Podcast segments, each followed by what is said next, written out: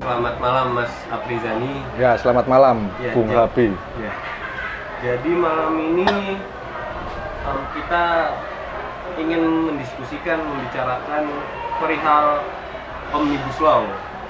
Yo, mungkin kawan-kawan pendengar sudah tahu bahwa wacana omnibus law ini dalam tanda kutip menguasai media massa, mulai dari media massa besar, koran-koran TV-TV, bahkan sampai di Twitter, IG, Facebook, bahkan sudah ada dibikin meme-meme soal omnibus law ini. Iya, Ini iya. kan berarti yang saya lihat sebenarnya masyarakat awam itu penasaran apaan sih omnibus law itu? Nah, mungkin pertanyaan saya pertama sederhana ya. Apa itu omnibus law? Ya, Secara definitif ya. Ya pemahaman saya kalau kita bicara omnibus law adalah seperangkat hukum yang yang bertujuan untuk menyederhanakan apa sektor-sektor undang-undang yang berpeluang untuk disatukan. Kan sektor-sektor perundang-undangan ini kan ada banyak. Ya kan ada undang-undang tenaga kerjaan, ada undang-undang pendidikan tinggi dan lain-lain. Nah, ini mau disederhanakan dalam satu satu wadah yang bernama omnibus law yang bertujuan tertentu yang pada intinya omnibus law ini menjadi persoalan isu isu utama pada akhir-akhir ini karena memuat beberapa poin yang merugikan kelas tertentu. Nah, ini kalau masalah omnibus law.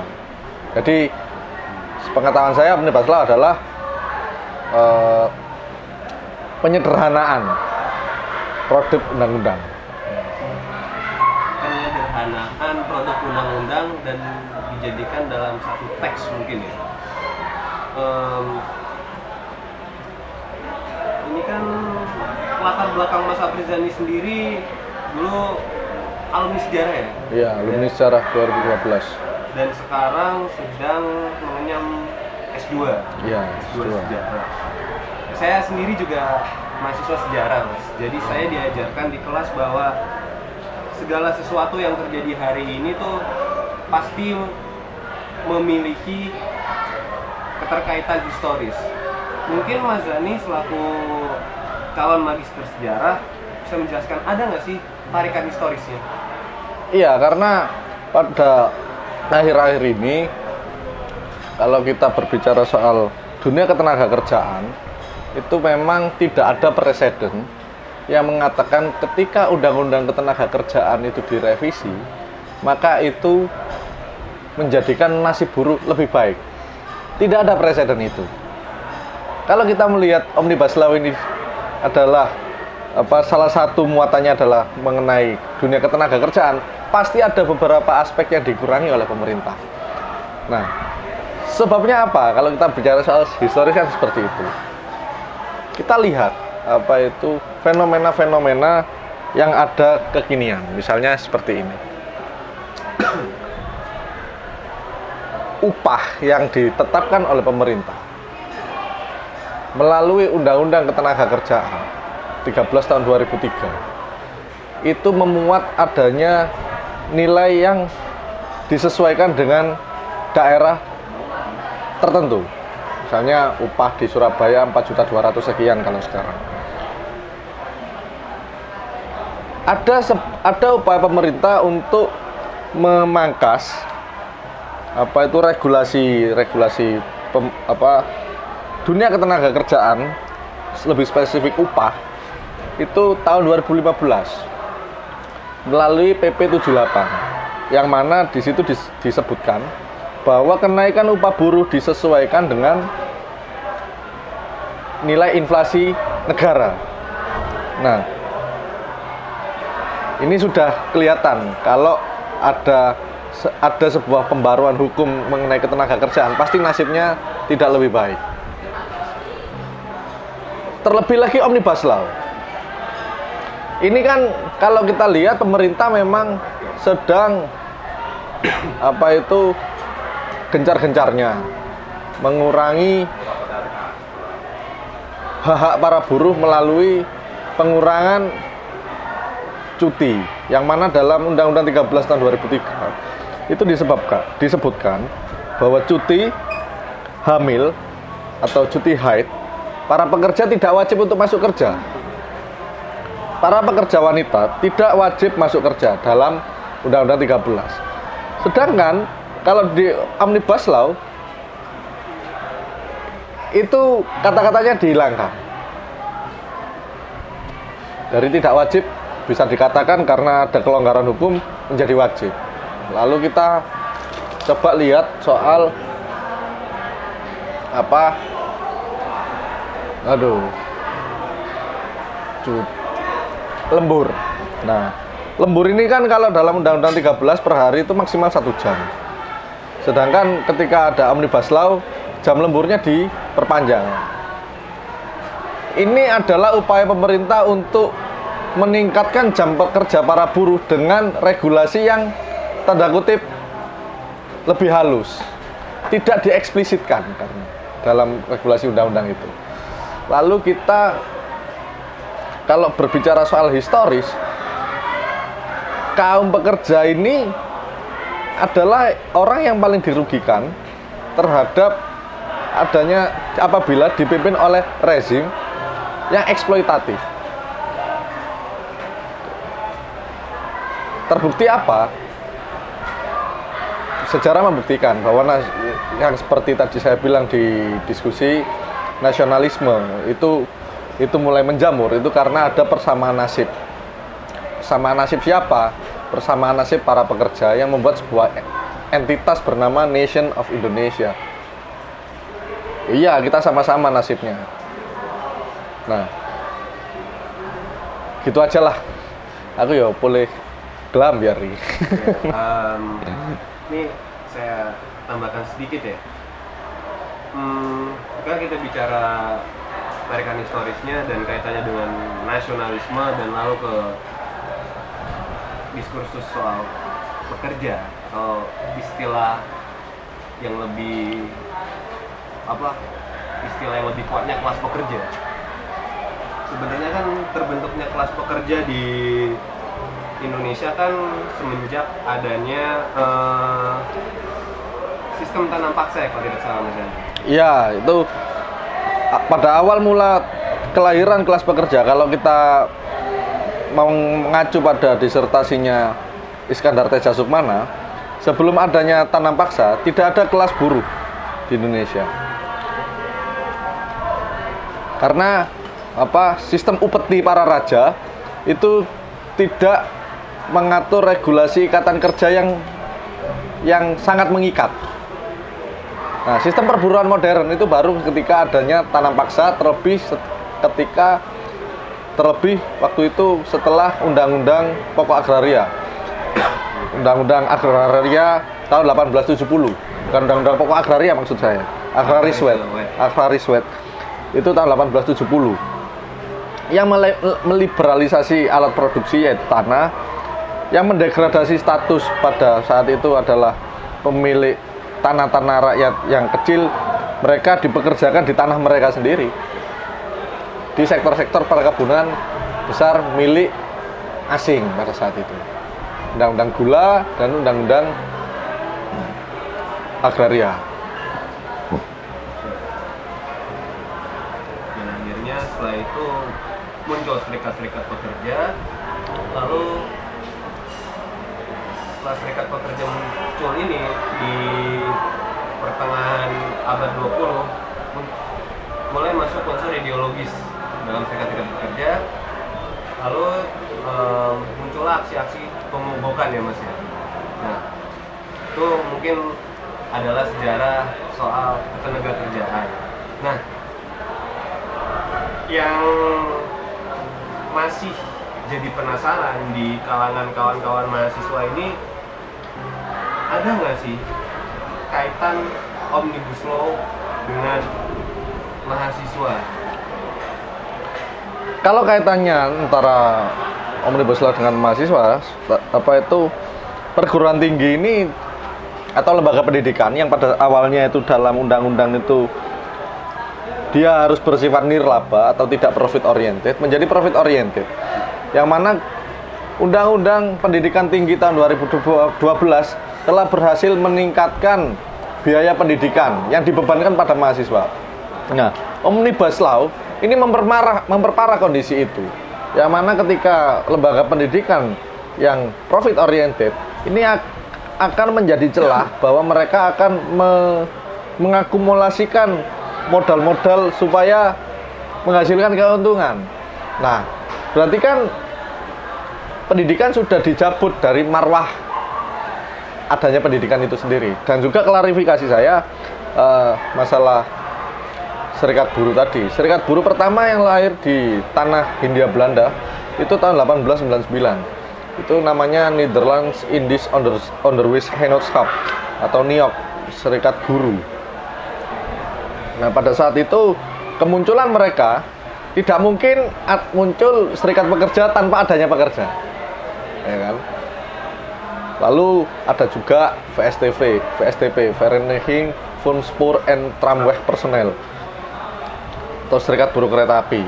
Lalu ada Perserikatan Fabrik Pon atau PFB yang bekerja di sektor pabrik gula dan lain-lain. Nah, kembali lagi ke konteks awal, mereka mengalami adanya kondisi yang menyulitkan ekonomi pada saat itu yang membuat kesadaran bersama yang mana pada saat itu karena apa itu secara administratif Indonesia di pada saat itu dipimpin oleh orang-orang Belanda yang yang menguasai sektor-sektor pemerintahan akhirnya ada sentimen ras yang dibangun. Kita harus merdeka di tanah kita sendiri. Nah, ini kalau agak melebar tapi tapi nanti nyambung. Yang dimaksud merdeka pada saat itu itu bukan mengambil alih peran sektor administratif yang sebelumnya diisi oleh orang Belanda menjadi Indonesia, tidak. Karena penjajahan itu tidak hanya dilakukan oleh negara dari satu negara ke negara lain.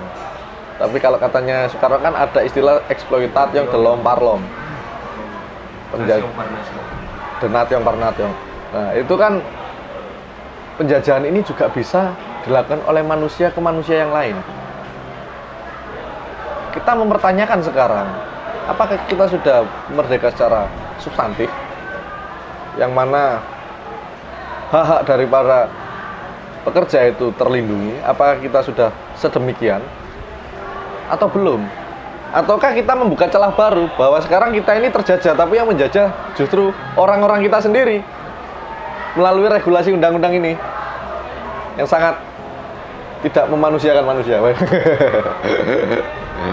ya, memanusiakan manusia ya berhubung ini Faculty of Humanities. Ya, oh, Faculty of Humanities.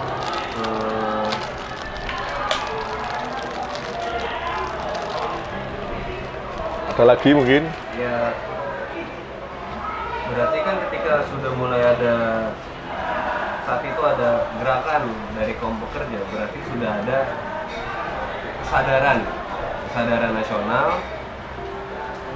Dan gong dari kesadaran nasional ini adalah proklamasi Agustus 45 jika seandainya kita berbicara bahwa sejarah itu siklikal akankah tercipta kesadaran yang sama? Ini kan berhubung omnibus law ini beberapa elemen masyarakat dan elemen mahasiswa mengatakan bahwa omnibus law ini sebenarnya dapat mempersulit hidup kita gitu. Apa tercipta nggak sih kesadaran? Kesadaran baru dan dan dampak baru gitu kalau dulu kan kesadaran nasionalisme dampaknya kemerdekaan. Kalau sekarang muncul lagi kesadaran baru dan dampak baru gitu. Setiap zaman mempunyai tantangan sendiri-sendiri. Kalau pada zaman pergerakan kemerdekaan, para para founding father kita itu berhasil membangun sebuah sentimen. Apa sentimen keindonesiaan. Nah, narasi tentang keindonesiaan ini yang dibangun terus bahwasanya kita rakyat Indonesia harus merdeka di tanah kita sendiri. Kita bisa kita mampu untuk membangun negara kita sendiri dan lain-lain nah keberhasilan membangun wacana tentang Indonesia ini ini yang membuat rakyat Indonesia semakin mempunyai kemauan untuk memerdekakan diri dari Belanda Nah, kalau tapi kalau kita berbicara soal omnibus law, konteks kekinian, tantangannya berbeda. Membangun kesadaran itu kan harus mengakomodir kepentingan. Betul, betul, betul sekali. Orang tidak akan sadar kalau tidak mempunyai kepentingan. Iya, yeah, betul. Minimal orang tidak akan sadar kalau kepentingannya tidak disinggung. Seorang Habi itu tidak akan membicarakan soal omnibus law kalau Habi tidak sadar bahwa Habi apa itu kepentingan Habi terusik di kemudian hari ketika undang-undang ini di. Nah, persoalannya bagaimana cara membalut wacana bahwasanya omnibus law ini benar-benar merugikan. Kita tahu fenomena-fenomena tantangan-tantangan kita hari ini bahwasanya katakanlah mahasiswa mereka lebih asik terhadap gadgetnya masing-masing mereka lebih asik terhadap apa kegiatan yang tanda kutip EO ya betul tapi secara tidak sadar mereka sudah kehilangan marwah dari mahasiswa itu sendiri yaitu sebagai kontrol sosial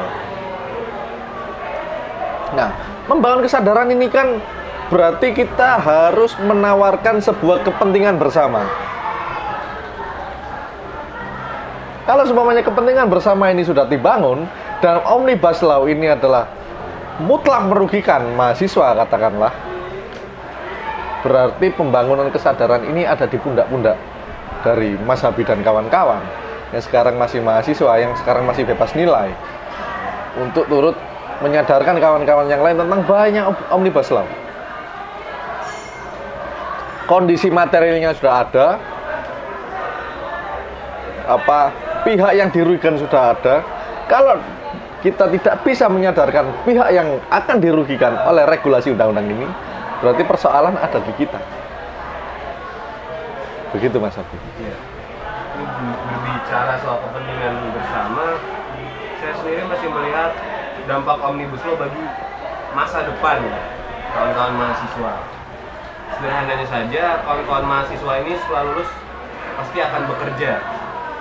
Pasti akan menjadi ya gampangannya kalau mahasiswa idamannya kan jadi pegawai kantoran gitu atau pegawai negeri sipil benar pegawai kan pada hakikatnya kan juga pekerja karena definisi pekerja kalau menurut buku 13 tahun 2003 memiliki atasan menerima perintah menerima perintah dan menerima gaji. dan menerima gaji. Hmm. kan dengan hadirnya omnibus law ini kan sistem kerjanya jadi pengupahannya kan jadi per jam nah ketika pengupahannya menjadi per jam itu nasib nanti kita dapat gaji tuh masih nggak jelas gitu bahkan ada wacana ketika misalnya udah bisa diterapkan dan sistem kerja berdasarkan per jam ini diadakan gaji yang diterima tuh belum tentu mencukupi kebutuhan hidup hmm.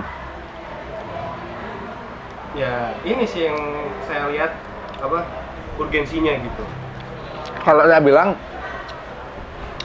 ada supaya pemerintah untuk mengadopsi sistem ketenaga kerjaan di negara maju tapi ada yang hilang. Apa, apa itu? Anggap saja begini.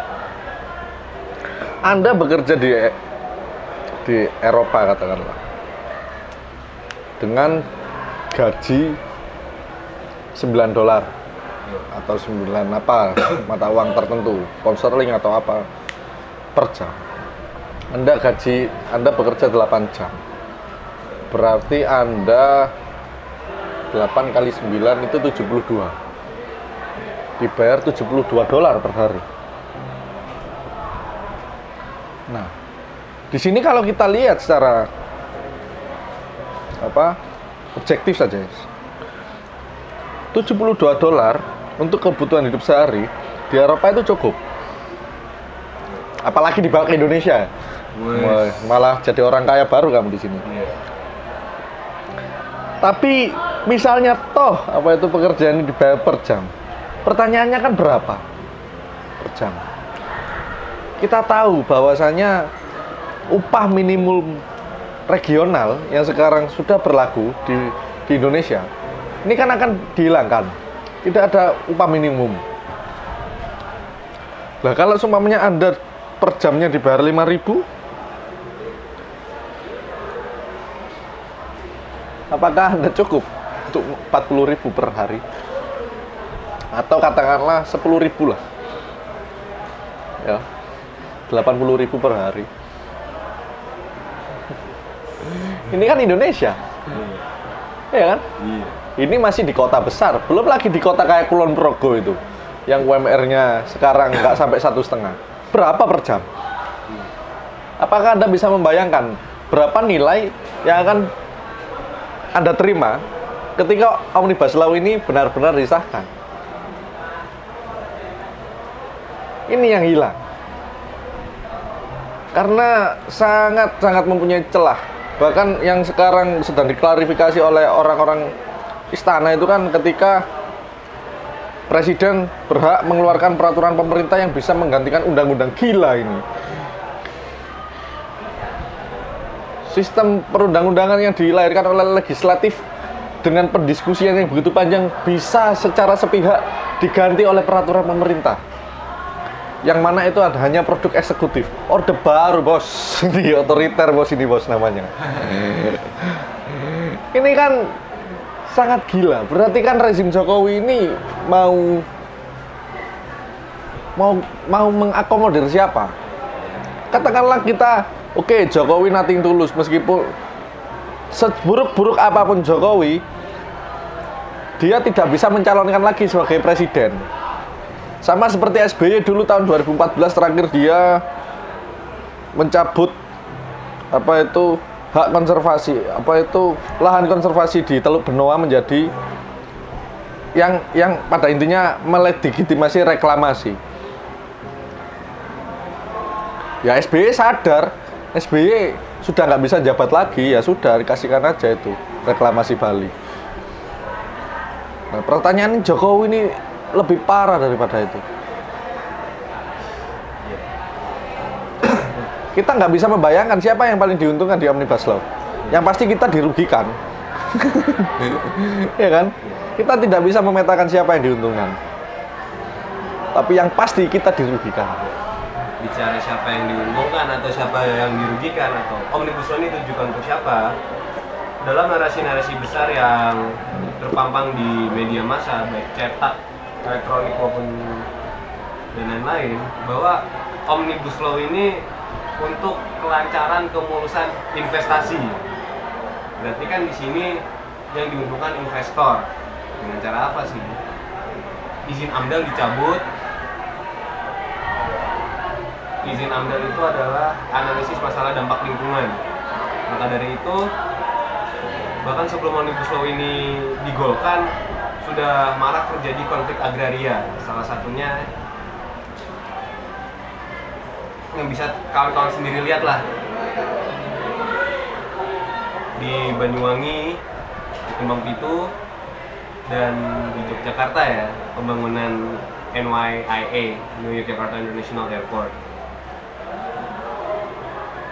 Dan yang paling menarik adalah omnibus law ini merugikan kaum wanita. Dalam artian dalam omnibus law itu cuti haid dan cuti hamil ini dihilangkan kan padahal sebelumnya kan diizinkan gitu jadi ternyata ini ya apa omnibus law ini dampaknya sebegitu apa ya ini problematika bersama Ya karena dampaknya yang sangat signifikan itu, isu ini akan menjadi panas. Tapi pemerintah lagi-lagi nggak goblok, bos. Pemerintah ini bukan wong goblok, bos. Untuk sekedar mereduksi sejenak, misalnya, tentang upaya pemerintah terhadap pengesahan omnibus law. Kita tahu ada isu yang lebih panas lagi, KPAI. itu kan hal goblok yang nggak perlu ditanggapi sebetulnya. Kita harus tetap benar-benar fokus untuk membicarakan omnibus law seluas-luasnya. karena dirugikan. Kalaupun nanti kawan-kawan yang pendengar ini apa penasaran bahwa seberapa merugikankah Omnibus Law, kawan-kawan tinggal ketik di YouTube Omnibus Law. Banyak kajian dan di situ memuat poin-poin yang sangat merugikan. Ya nggak bisa membayangkan bagaimana masyarakat Indonesia ke depan ketika Omnibus Law ini benar-benar disahkan. Mereka digaji per jam, mereka tidak berhak cuti haid, cuti hamil, dan sistem kerja mereka sama seperti sistem kerja kemitraan Gap atau Gojek. Yang yang yang mereka itu ya kalau anda nggak narik ya nggak dapat apa-apa, nggak dapat uang. Ini mau diaplikasikan di dunia keter, ketenaga kerjaan keseluruhan. Ya, Berarti nanti Bung Habi ketika lulus Anda bekerja di korporasi tertentu Kalau Anda tidak masuk pada hari itu ya. Ya bisa Anda bayangkan sendiri. Ketika lembaga pendidikan sudah profit oriented ya. Sekarang aja karena undang-undang pendidikan tinggi SPP Da- dari saya sebelum undang-undang PT itu SPP saya 800 ribu. Pasca undang-undang PT rata-rata SPP-nya 4 juta sampai 8 juta. Ini kan gila ini apalagi ada omnibus law lagi wah saya nggak bisa membayangkan apakah nanti generasi anak saya ke depan itu bisa bersekolah kalaupun untuk individu-individu yang yang mampu bersaing saya kira tidak menjadi soal yang pokok masalah omnibus law. Tapi berapa orang yang tidak mampu bersaing lalu menjadi rakyat miskin yang menjadi persoalan baru bagi negara ini. Sebetulnya kita menolak omni- omnibus law, kita sedang berupaya untuk menyelamatkan negara dari keporak-porandaan akibat sistem hukum yang dibuat oleh pemerintah kita sendiri. dari paparan yang tadi Mas Zani jelaskan jelas menurut saya omnibus law ini kan justru sedikit menyalahi marwah alasan kenapa Indonesia merdeka bahwa, bahwa kami di kampus ini terutama di Fakultas Ilmu Bud- Budaya. Percaya bahwa alasan Indonesia merdeka itu sederhana. Sebenarnya untuk memanusiakan manusia. Iya. menegakkan nilai-nilai kemanusiaan. Dan dengan omnibus law ini sepertinya nilai-nilai kemanusiaan itu akan dikurangi ya. Akan direduksi habis-habisan. Em, mungkin pesan Mas Zani untuk kawan-kawan mahasiswa dalam menanggapi isu omnibus law ini bagaimana? Ya, kayak tadi di diskusi saya sempat bicara bahwa mahasiswa ini adalah orang yang bebas nilai. Mereka tidak ada keterikatan tertentu terhadap apa pun itu. Misalnya, ketika mahasiswa ini nanti memutuskan berpihak untuk menolak omnibus law, mereka tidak akan kehilangan status mahasiswanya. Ketika mereka menerima, mereka juga tidak akan kehilangan mahasiswanya, status kemahasiswaannya. Berarti di sini ini kan pilihannya ada di mahasiswa lagi. Apakah memang kita ini rela melihat negara kita, kondisi sosial masyarakat Indonesia ke depan yang akan terseok-seok menghadapi sistem persaingan kerja yang sangat tidak manusiawi? Ataukah kita berusaha untuk menolak omnibus law dalam rangka kita menyelamatkan negara? Nah, pertanyaannya kan itu. Ada di benak kawan-kawan mahasiswa sendiri masalah ini dan salah satu upaya meningkatkan kesadaran perihal isu yang berbahaya ini omnibus law adalah dengan membentuk forum-forum diskusi menulis di media massa dan salah satunya kan lewat podcast ini ya mas ya Iya, nggak apa-apa nanti ini toh karena memang kompetensi saya ini tadi kan saya lebih banyak cerita sejarah bagaimana waktu di diskusi yang tadi di sebelum kita bikin podcast itu saya berbicara banyak soal sejarah gerakan buruh.